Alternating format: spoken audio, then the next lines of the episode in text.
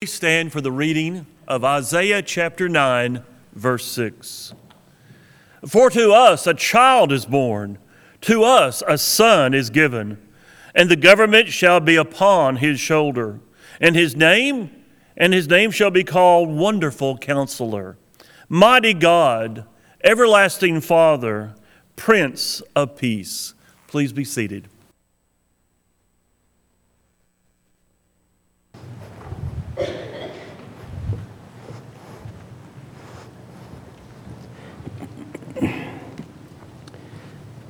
I suppose it is altogether fitting that if you and I begin a study of the life of Christ, that we start at the beginning. You know, the Bible that you hold in your lap, so many who uh, would be in our society today think they know about it. That they think they know even about Jesus the Christ. They see Uh, his birth around this time of year, or that's at least what they're thinking about, and his death some, somewhere around the spring, and that's about it. That's about all that our society really knows about Jesus the Christ. If you were to begin a study of the Bible and tell them there are divisions of Old and New Testament, that might even be foreign to them. As a matter of fact, they would probably think Noah, Abraham, David, Jesus, all those guys lived about the same time. It would blow their minds for you to say from Adam to Abraham is about 2,000 years. From Abraham to Jesus, it's about 2,000 years. From the cross to today, about 2,000 years. They would, they would kind of stumble back at that and think, wow, did you, did you know that? And I would have to say, kinda. Our world is undereducated about the greatest book that's ever been written, about the most popular book that's ever been sold. How many of you like Jeopardy? Oh, wow. All right. So as I watch Jeopardy, I give myself a four question buffer. If, when it comes on and four questions go by and I don't know it, I turn it. If I'm supposed to know the category. If they say, give me quantum physics for 800, Alex, I don't count that one because I don't know anything about quantum physics. My favorite is when they have all the board missing except for sports and Bible because they're in a quandary. They don't know anything about sports, and that's okay. And unfortunately, they don't know anything about the Bible either. You will hear some of the most disturbing and funny answers if you will just listen to them try to answer questions on Jeopardy about the Bible. And they will be basic questions. And unfortunately, that's very telling about us as a society. Within your Bible that you hold in your lap, some 300 plus times, God is making a mention to a Savior that is coming. It begins in Genesis chapter 3 and verse number 15, where we find out that it's going, that Savior that's coming is going to be a male.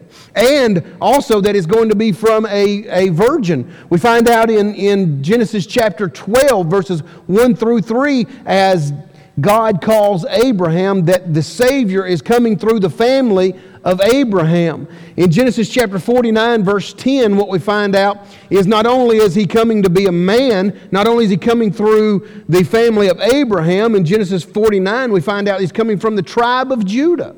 In uh, 2 Samuel chapter 7, we find out not only that he's coming from the tribe of Judah, not only that he's coming from the family of Abraham, that he's coming from the family of David. Throughout time, God will be narrowing the scope of the Savior so that you and I will be able to put a bead on him when he gets to this earth so that we will know who he is. We find the Bible scope changing in Genesis chapter 12. We see the Bible as a large picture of the earth until Genesis chapter 12, where Abraham is called, and then it focuses completely on the bloodline of Jesus Christ coming through the nation of Israel. And it is 300 plus prophecies that are prophesied in that Old Testament that are completed in Him. Now, stop right there. Him. Not, not he, the one who was the one of his generation. Not he, the one who was the one of the world while he was there. He, the one of all of humanity. And so, as we look at this Jesus the Christ, that's what this word that you probably don't think is a word means. You see, four out of 66 books, or right a little over 6% of the Bible, deals with Jesus while he is physically here on this earth. And the word that keeps popping up about him is a word called monogenes that you can not read right there, but you can tell that's the different one. That's the Greek version of that particular word, and it means something along the lines of completely unique. Now, not completely unique simply, once again, with the folks he lived around, or the nation in which he lived, or the time period in which he lived. The 1.5 gallons of blood that were found within that one, that is completely unique, is the only amount of blood that will save mankind.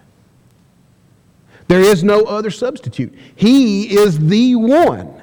He is the one who is completely unique from every other person who has ever breathed air on this earth. And we find him being completely unique. In Matthew chapter 1, verses 1 through 17, we frequently skip that portion. You and I look at it, and sometimes we say to ourselves, that's just a bunch of, bunch of names right there. However, if you and I take the time to really look at it, we see 14 generations between Abraham and David, 14 generations between David and Jesus, and we're reminded of a promise given all the way back in Genesis chapter 12. That promise was not about the land that was offered to Israel. That promise was not about the, the family size that, that Abraham would have, even though both of those are mentioned there. The promise that we are reminded of is the promise that through Abraham's seed, all nations of the world will be blessed. Raise your hand if you're a part of the nations of this world.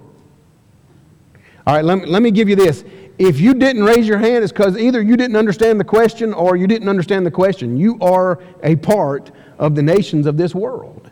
And you're going to be blessed through Abraham's seed. And in order to have that, you're going to have to have a birth. In order for Jesus to be human, he's going to have to be born.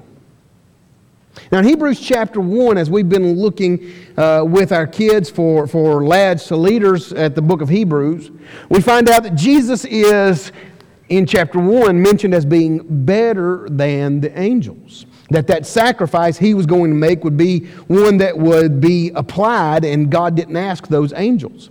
However, there's a phrase in Hebrews chapter 1 that would have us look at Jesus in a different fashions. And, and the, the phrase is made lower. We look at that and sometimes we scratch our heads and we say, if he was better than the angels, how then is he going to be made lower? Let me ask you a completely unrelated question Can God die? And see, there are some who say, no, no, no, no, no, no, no. And my gut reaction for that would be, no, no, no, God can't die. He's everlasting. Jesus did. You'll see him being made lower than the angels. You see him being made lower because he put on a cloak of flesh, John chapter 1 and verse 14, so that he could die. When he is made lower, it is for our benefit.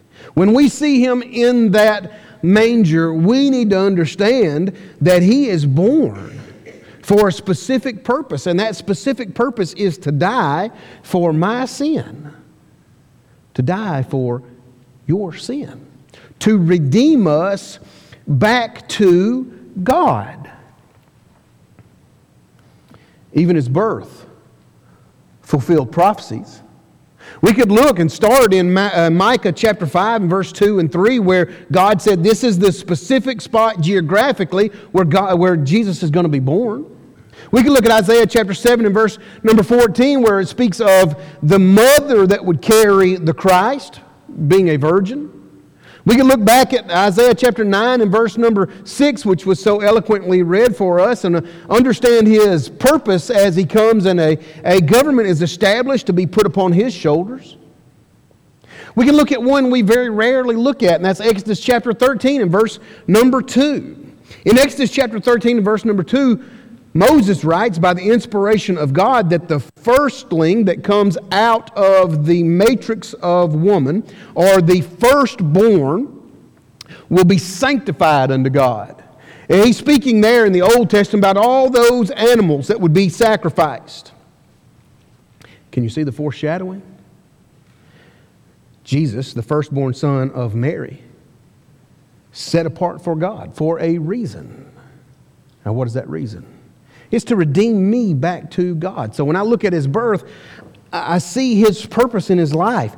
But I have to, when I see his birth, I have to acknowledge and understand his parents because his parents had a gigantic role in him even being born. And that's where we want to focus our attention today. In Matthew chapter 5 or chapter 1 verses 18 and verse number 25, we uh, made mention of Mary and Joseph. And throughout the gospel accounts, we're also made mention of his parents. We're going to make our camp in Matthew chapter 1 most of this day. And so we're going to first notice Mary. And I told you we'd stay in Matthew 1, and so let's immediately go to Luke 1.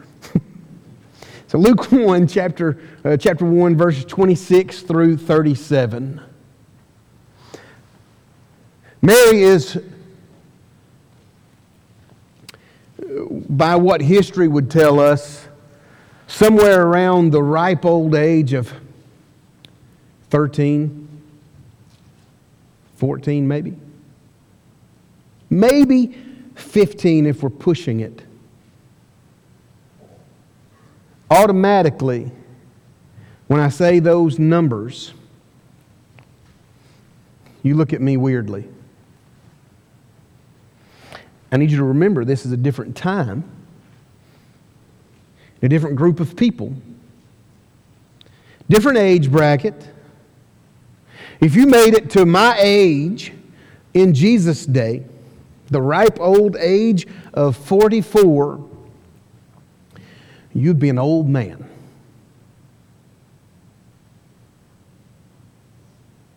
An angel comes to her and tells her that she is now uh, pregnant with the child of God's.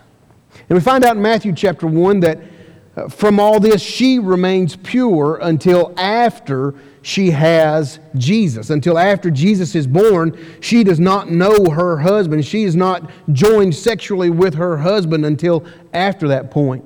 So there's no criticism on whether or not she is a virgin or not. And she finds herself being so young and in a society that really wouldn't look down on that. But take a minute, if you can, to try to imagine what she would have to deal with. Our society in which we live has changed over the years, and at one point would have looked down and would have been aggravated and would have been upset with uh, a birth before marriage, but now not as much.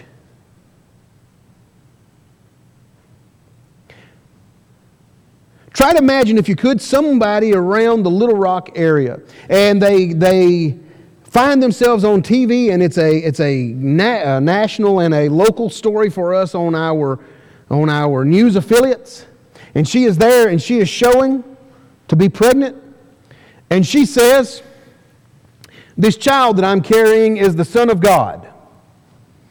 Now, raise your hand if you believe her. See, you're part of that society. Because when she said that, this is what they thought. Yeah, right. They thought, Mary, we know how children are conceived. We know something about you. Can you imagine what would be said in corners, whispered about her? When in fact, the child that she was carrying was the Son of God.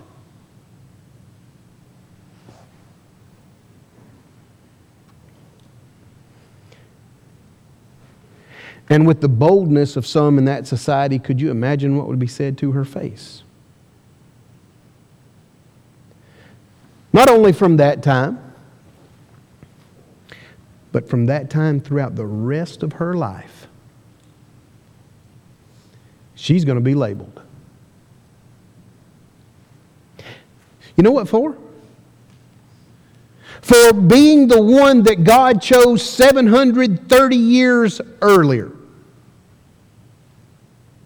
She's going to be labeled. What does she do? Notice Joseph. Joseph would have been a little older than her. Matthew chapter 1, verses 19 and 20 tell us that, that Joseph is a fellow who is just, uh, upright, righteous. He's one who is trying his best to follow after the law of God. And in verse 20, here's what you'll read. And while he thought on these things, what things? On the situation that's facing him. Does he continue in, in marriage to Mary?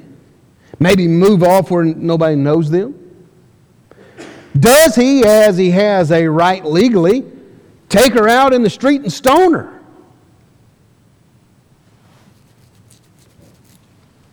While he thought on these things, he said, I'm going to put her away privily or privately. I'm going to allow her to keep her life. I notice this about Joseph. I'm going to allow her to keep her life because I love her. But I'm going to give her a chance to maybe move to a different town or a different village or maybe even a whole different country where, where nobody knows her and maybe this label doesn't follow her. And I can continue with my life as I'm following after God, and she can, she can have a life somewhere else. While he thought on these things, that angel of the Lord came to him and said, Do not fear to take unto thee Mary thy wife. Now, I have had some pretty vivid dreams in my day. Where you wake up and you think they're real. As a matter of fact, there was a dream that was, I'm not going to point any fingers, but there was, some, there was a dream that was had this week where I was in trouble when I woke up because I was mean to someone in the house in their dream. And you know what I said? I'm sorry. If I'd have been there, I wouldn't have been mean. I'm sorry. You know, dreams are real. They're, it's almost like you can touch them and you're right there in them. Maybe Joseph was dreaming. Maybe it was the fact that Mary had planted this seed in his mind. No, no, no, no, no, no, no. He was awake, he was alert. He understood when that messenger said, Fear not to take unto thee Mary thy wife, because he did it, that it was from God, and he was a just man.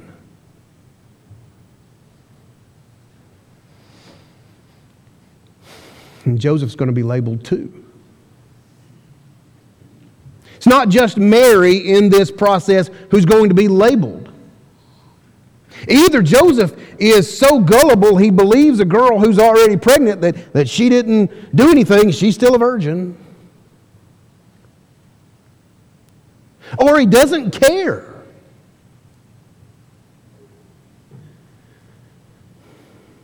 He's not going to be labeled as just, righteous.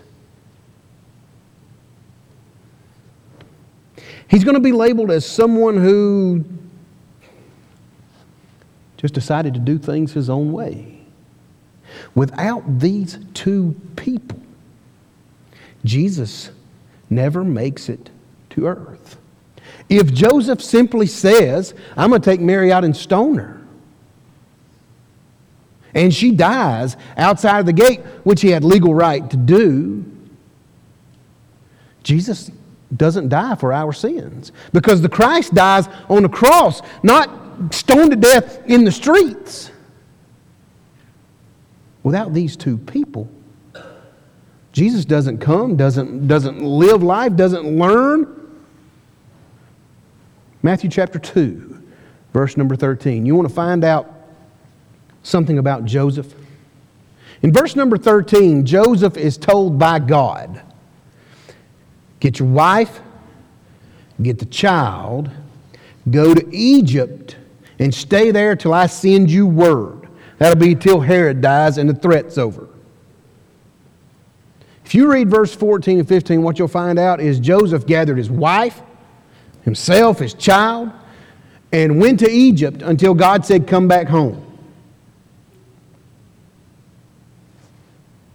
What if Joseph would have said, if we split up, then the resources they'll be looking for Jesus will be split up and we'll have a better opportunity to avoid detection if, if you are in Galilee and I'm in Egypt. Would he have followed God's word? Nope. What if he'd have sent the mother and the child to Egypt and he would have gone off to, to Italy or somewhere? Still would not have followed God's word. What'd he do? This just man packed up his wife, his child, and his belongings and went to Egypt, passing through the temple on his way there. God just threw that in just to let us know that they went to the temple, right? No, that was so Jesus could be registered in the house of David from both sides. So when you look at him, you see the one from the family of, uh, of Abraham from the tribe of Judah, from the household of David. You see, the one who was born of a virgin and to a just man. Brother Garland Elkins would say this about Jesus the Christ. He proved himself as deity over and over again, from a virgin womb to a virgin tomb. And that's the life of Jesus as you and I look at him. You and I cannot study his birth without studying his death, his resurrection, and his ascension. That was his mission. It forces us, when we look at his birth, to see him as Jesus the King, Jesus the Christ, the Redeemer for all mankind. That birth that happened in Bethlehem in that little manger ultimately ends up on a Roman cross. It ultimately ends up with the death of an innocent man. It ultimately ends, well, with, with our salvation. Without that birth of Jesus, we have no hope of salvation.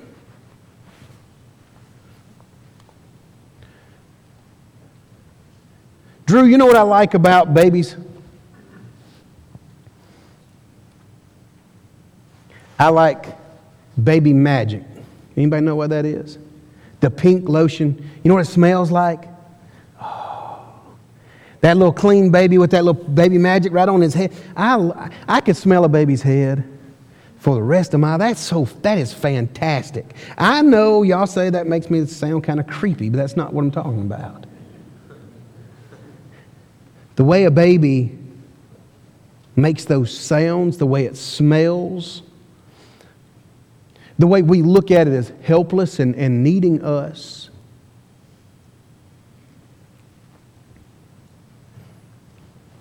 It's what I love about babies. As a matter of fact, that's probably what we all love about babies. We don't like the sleepless nights and the dirty diapers and all that kind of thing, do we? We put those out of our minds and we think about those good things. And most, if not all, of our society worldwide wants to have the baby in that manger, wants to be able to pick him up every now and again and smell his head, put him right back down.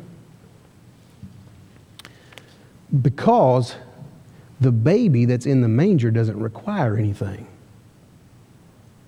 What we don't want to see is that baby who's grown up. What we don't want to see is the last week of that baby's life. What we don't want to see is a man who is beaten beyond recognition because of me. What we don't want to see is the prophet Isaiah saying that his appearance, his visage will be so marred that you wouldn't even tell he's human. What we don't want to see is a man who is affixed to a cross by nails because of me, because of you. What we don't want to see is the one who is hanging there, who just a few days earlier said, If you love me, keep my commandments. John 14, 15. Be like the baby. It doesn't require anything. And I can go home and I've rubbed spiritual salve all over my body and say, everything is lovely. Well, it's not. Because the baby grows up. The baby is the sacrifice for us, and we're going to have to do something with him. And you're going to have to ask yourself now, what are you going to do with him? Listen to what he says. Matthew chapter 13 and verse 13 He that hath ears to hear, let him. Hear Jesus when he says, Believe and be baptized. At, um, Mark chapter 16 and verse 16. Hear Jesus when he says, For those who will repent, uh, I will offer eternal life. Luke 13, 3 and 5. Listen to Jesus when he said, If you'll confess me before men, I'll confess you before the Father. But if you don't, Matthew 10, 32 and 33. Listen to Jesus once again in Mark chapter 16, verse 16, where he would say, believe and be baptized. Wash away your sins from the blood of the sacrifice that's found on that cross. And interestingly, the same blood that was found in that baby. Be his child. Put Christ on in baptism today. It might be the fact that you've done those things. Are you faithful to the Master? If not, it's time for you to come home too. Right now, as we stand and sing for your encouragement. Good.